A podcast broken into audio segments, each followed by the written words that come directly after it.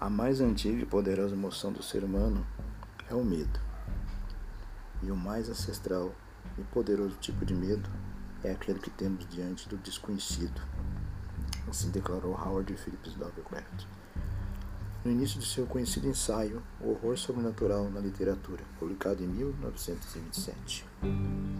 Este box especial que reúne as histórias mais ocultas do mestre do horror cósmico, acompanhado de um cuidadoso suplemento de leitura, não apenas evoca esse medo ancestral, mas também permite ao leitor ter percepções sensoriais aterrorizantes. Para atingir esse objetivo, E.P. Lovecraft mergulhou em esferas do ocultismo, bem explorado no mini-romance O Caso de Charles Dexter Ward, em uma combinação de angústia, pavor e tensão, como no épico conto Sussurro na Escuridão.